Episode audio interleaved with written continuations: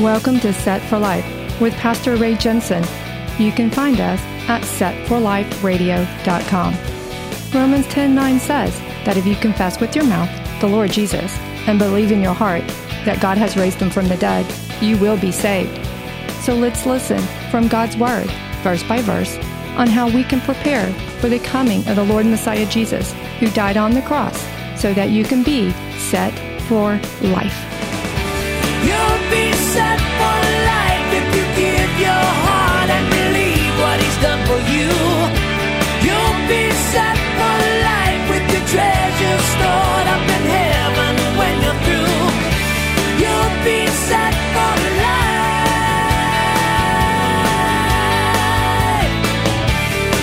But Gedaliah was a descendant of Shaphan. Do y'all remember who Shaphan was? He's the guy that helped King Josiah do all those reforms to get everybody to turn back to the Lord again. This guy named Gedaliah that just got set up as governor, this is Shaphan's son, the son of a man that knew we needed to get right with the Lord. That seems to be just the thing we need, right? Maybe we can start a, a revolt out of this with this governor. Maybe he's playing like he's their guy. Okay, Babylon, I'll do whatever you tell me. We got a Babylon, pro Babylon governor now, but he's really not. Maybe he's going to shake things up a little bit. Okay, well, wait a minute. It wasn't God's will for there to be a revolt. I want you to watch this, though. Gedaliah was also a friend of the prophet Jeremiah. And Jeremiah actually advised Shaphan, you need to cooperate with these Babylonians because Jeremiah knew that the Babylonians were being used as instruments of God's judgment. Jeremiah understood what was going on. He didn't like it. It's like the way I look at my beloved United States of America. It's going down and it's going down fast. I don't like it, but I understand it. I understand that the Lord God is trying to get people to turn back to Him. They haven't, and so judgment is here. But anyway, we have this guy, Gedaliah. He seemed to have this pro Babylonian stance. He told all these guys, hey, you need to do whatever they tell you. You do what the king of Babylon says, you'll it'll go well with you. You'll live fine, but don't cross this man. So I think because he looked like he was pro Babylonian, that's probably why he was chosen to be the governor because they figured he would do whatever he was told. If the Babylonians said jump, he would say, How high do you want me to jump? Okay. So Jerusalem was so destroyed, you couldn't do anything with it. Gedaliah, the new governor, he set up his headquarters eight miles north of there at a place called Mizpah. So all these guys that I just had the hardest time trying to pronounce their name. These guys were Egyptian leaders that had escaped from being executed. They're having trouble with the Babylonians themselves. So it seems apparent that the reason why they came running to Gedaliah is they wanted to see what can we do about the Babylonians? What can we do to break free? Maybe we can form an alliance, maybe we can go against Babylon. But all Gedaliah could say was, hey, you better serve Nebuchadnezzar if you expect to live well. You don't challenge this guy. Just go and live in your own land. Don't challenge him. He's too strong. This is for your own good. But I want you to see what happens here. 2 Kings 25 25.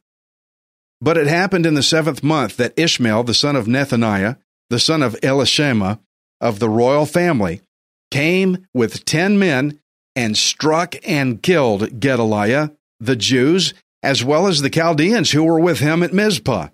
And all the people, small and great, and the captains of the armies arose and went to Egypt, for they were afraid of the Chaldeans. Okay, well, he's gone.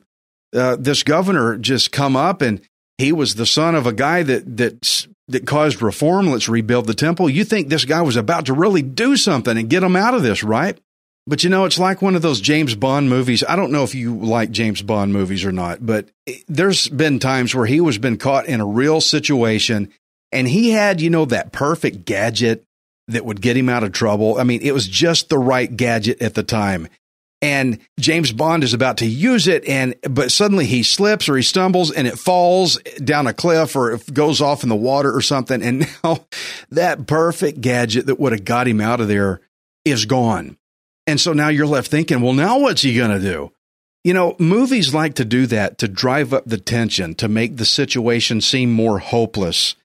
You've got this perfect thing to get you out of trouble, but then all of a sudden it's gone.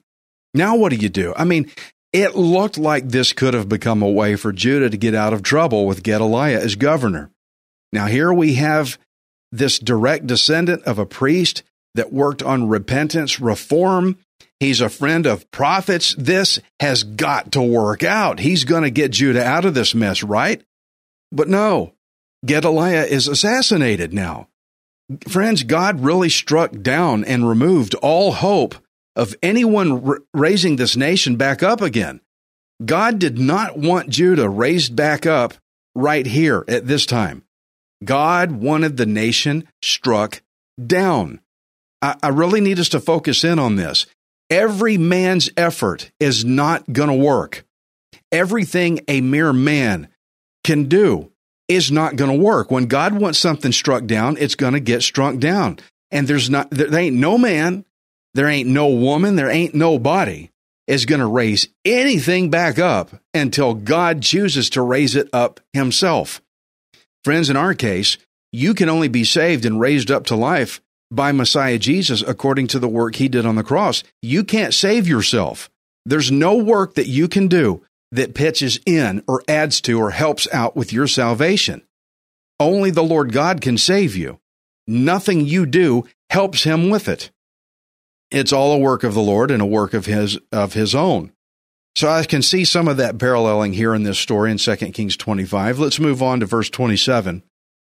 Now it came to pass in the 37th year of the captivity of Jehoiachin, king of Judah, in the 12th month, on the 27th day of the month, that evil Merodach, king of Babylon, in the year that he began to reign, released Jehoiachin, king of Judah, from prison. He spoke kindly to him and gave him a more prominent seat than those of the kings who were with him in Babylon. So Jehoiachin changed from his prison garments, and he ate bread regularly before the kings all the days of his life. And as for his provisions, there was a regular ration given him by the king, a portion for each day, all the days of his life. Okay, that's great. That's wonderful. But what in the world's going on here? Everything's bad. And then all of a sudden, something happened good. Um, the last few verses of the book of Jeremiah, if you read the very tail end of the book of Jeremiah, it says the very same thing that we just read here. Remember, he knew Jeremiah. Jeremiah lived in that day. These guys all know each other, okay? But this is kind of a strange story, okay? Think of it. King Nebuchadnezzar dragged Jehoiachin away and put him in prison. This was a different king before uh, chapter 25 here. He was a form he was the king before. But then suddenly 37 years later, why? He's been in prison almost 40 years and suddenly he's being treated very very well by the next king after Nebuchadnezzar. What's happening here? Okay. I want us to review Jehoiachin's life here because I think there's something really good for us to get out of this. First off, Jeremiah predicted that the Lord God would cast Jehoiachin off the throne of David from Judah because of all the crazy, wicked, evil stuff that Jehoiachin had committed, just like all the other kings before and after him. And so this brought a very deep curse upon Jehoiachin. Let's look at it at Jeremiah 22, verse 30. Thus says the Lord, write this man down as childless, a man who shall not prosper in his days, for none of his descendants shall prosper, sitting on the throne of David and ruling any more in Judah. Okay, so what you have here is this super mega cursed man. He was terrible, wicked beyond wicked. He had killed, he had done a lot of terrible things. He committed great, great sins. His wickedness was unheard of. As a matter of fact, he only sat on the throne for three months. Okay, that is one bad dude right there. So, because of his sin, he lost everything. He lost his throne. He lost his land. He lost his kingdom. He lost pretty much his whole life that he had been living, and now he's been put away as condemned as a captive. But then, when this new king came to power here, after Nebuchadnezzar, apparently the policy changed from what Nebuchadnezzar's way was of doing things. So, this new king comes in, he's thinking different.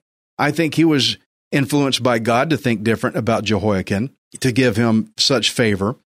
Now, why why did why did this happen though? Now, the text does not specifically say what happened over the course of 37 years, but I believe if you read between the lines here, if you go with the flow, the the way the Bible presents the story in its context, if you read in between the lines, I believe that somewhere within those 37 years, Jehoiachin repented of what he had done and got right with the Lord God. So, what we see from Jehoiachin's story are two things here. We see God's righteous judgment. He was dragged away like everybody else. He was condemned. He's a captive, put in the slammer, slam the door shut. You're in prison clothes now.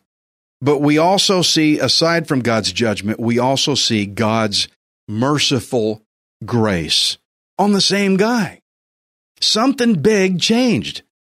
Think about it. A man who committed wicked sins, lost everything, but after being humbled down in prison, and it took a whole 37 years to do it. After he was humbled down, then he was raised back up again. He was raised up to a good position again, even better than the other kings that were condemned with him. I want you to look what Jesus said in Luke 14 11 says, For whoever exalts himself, exalt means raise, raise up. For whoever lifts himself will be humbled, and he who humbles himself will be exalted. This is basically saying if you work so hard to try to raise yourself up and try to be so high and mighty and awesome, the Lord God is going to put you down. But if you will go ahead and bow yourself down and be humbled and get down in humility on your own, then the Lord God will raise you. Now, Jehoiachin, he sinfully abused his royal authority. We remember that. And so the Lord had to bring him down. But where it says, look at this. Look at where it says he took off his prison clothes. That is the, oh, after a long book of judgment and blood and guts and all this terrible stuff, that is the best thing. That is a glorious moment when he took off those prison clothes. That was a glorious moment that marked when he was set free. Isaiah 61, verse 1 says, The Spirit of the Lord God is upon me, because the Lord has anointed me to preach good tidings to the poor. He has sent me to heal the brokenhearted, to proclaim liberty to the captives, and the opening of the prison to those who are bound. Oh my gosh, guys, this is so good. What a way to end the book. this bad dude really bad, had everything. He lost it in a big hurry because he sinned and he wouldn't pay attention to the Lord God. He was humbled down, a long humbling down. But now something changed. I believe he repented and got right with the Lord. I believe he repented of his sin and got right. And so, even though this was a man who once had heavy, heavy judgment thrown at him, it was repentance that brought about a new policy to be placed on him. It brought a change, which then set him higher than all the others. Friends, it's important for us to recognize that just because Jehoiachin got right with the Lord, that doesn't mean his kingdom was given back to him. Okay? That's something I think we need to really observe here. He still remained in deportation in Babylon. He didn't get to go back home to Judah. He was still in Babylon, but he did get treated well what I see here is that Jehoiachin's sins, they produce consequences that he certainly had to live with, even though he got right with the Lord. I had a friend that was on drugs and he got off drugs because he got set free by the Lord. He gave his life to the Lord. He repented of his sins. Lord, forgive me. I'm so sorry for what I did. It was wrong. I give you my life. Good for him. He got right with the Lord, okay? But then a few years later, his teeth started falling out and he was very upset about it. He says, But I, I gave my life to the Lord. Why are my teeth falling out? Because he produced consequences that came with his sin. I always say, you can choose the sins you want, but you never get to pick the consequences that come with it. And sometimes, often, usually, those consequences of sin will stay with you even after you get right with the Lord. But I want to tell you, even though he was losing his teeth, he still had joy in the Lord God. He went to the dentist, they fixed that up. He was still happy in the Lord, even though his consequences were still with him. So Jehoiachin's sins, they had produced a lot of consequences that he still had to live with, even though he got right with the Lord. He was still in captivity. He still remained in deportation in Babylon. He didn't get to go home and back to Judah. So Jehoiachin's sins produced consequences that he still had to live with, even though he got right with the Lord.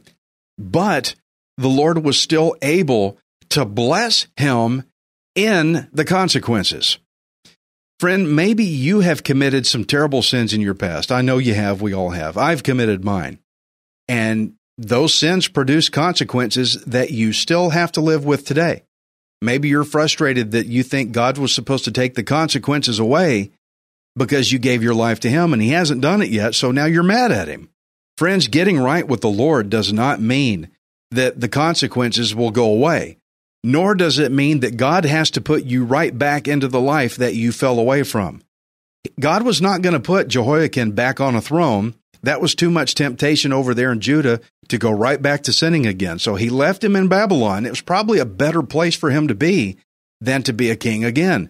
So just because you get right with the Lord, that doesn't mean he's going to give you your old life back. Friends, getting right with the Lord means that you actually have to die to your old life.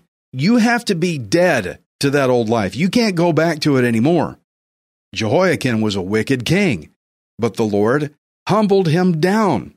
He would never sit on that throne again, but this new blessing that he was given, even though he was in Babylon, it was still better than what he had before because now he was able to receive this blessing with a pure heart, having been freed from the hardened heart that he once had.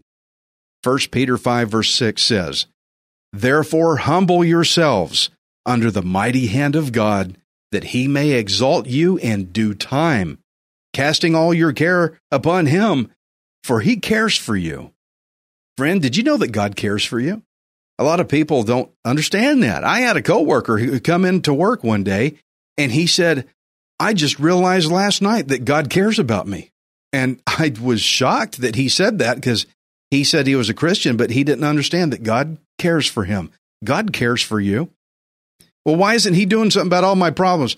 Well, you know, think about Jehoiachin. Uh, I know you don't like what's going on, but remember, we're the sinner, not God. We're the ones that started this up, not him.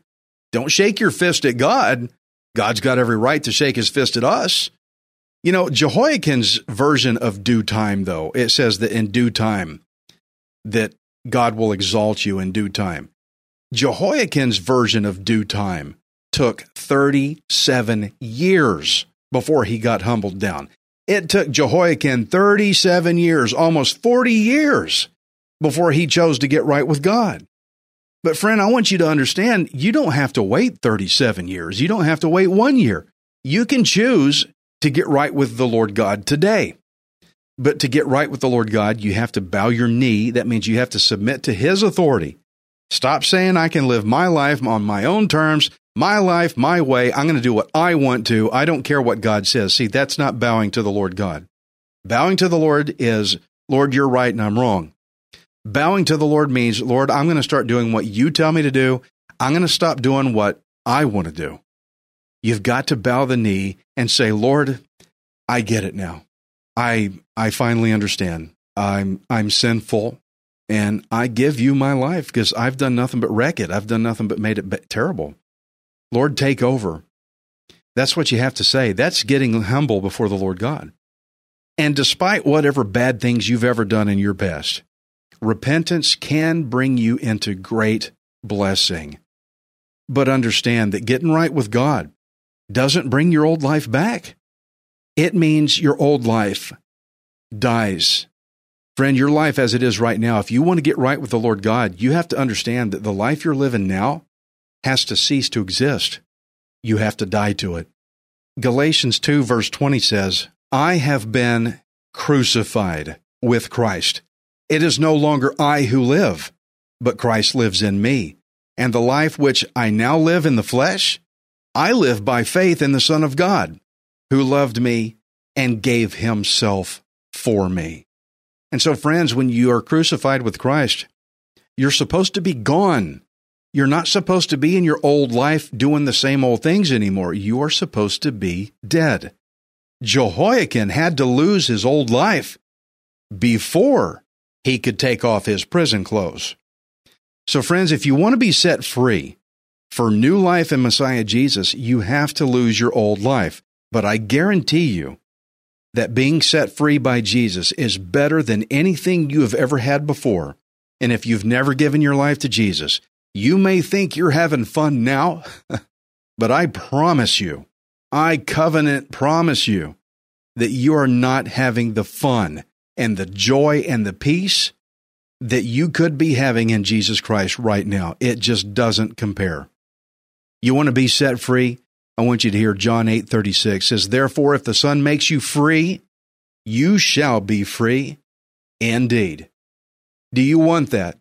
Do you want that peace, that set free? You're tired of your old life. I always say if you're sick and tired of your old life, give it to Jesus. He'll give you another one, a new one. But I want to ask you, how long are you going to wear those prison clothes? Maybe you think you've given your life to Jesus and you're discovering you really haven't. When are you going to take those prison clothes off? You don't need to wear them anymore. You need to be clothed by the righteousness of the Lord God. That means you have to wear His clothing. Everybody's going to see you in it. Everybody's going to say, that's a Christian. He's not doing what he used to do. He's doing what God says. And for some reason, if you don't want to do it, well, I don't want to do what God says. I want to do what I say. Well, you saw how long it took Jehoiachin. How long is it going to take you? Your sin will be dragged off and made captive one way or another. Let me give you your choice.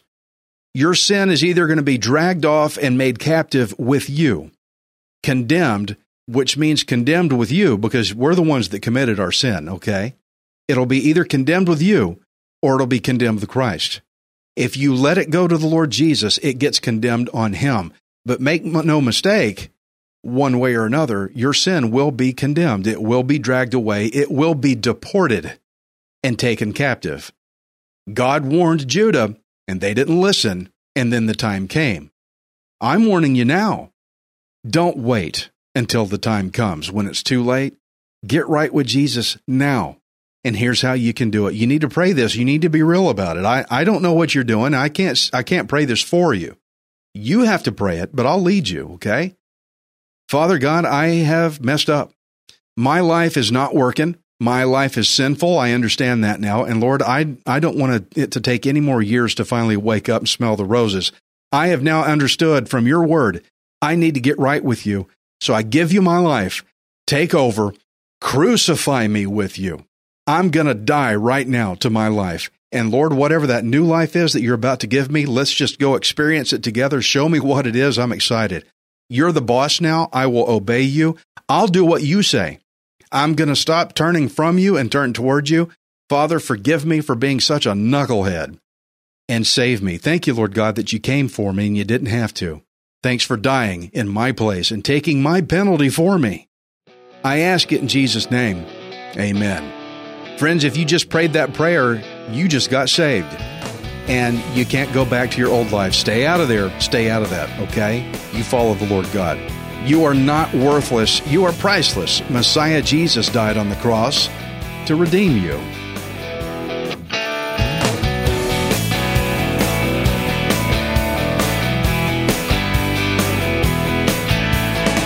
Thank you for listening to Set for Life.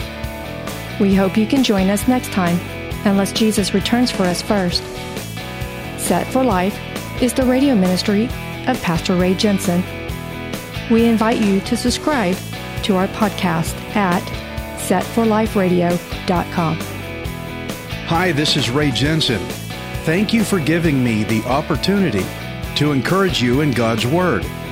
If the Bible doesn't excite you, then you're not reading it. I want you to remember that you are not worthless. You are priceless. Messiah Jesus died on the cross to redeem you so that you can be set for life set on like you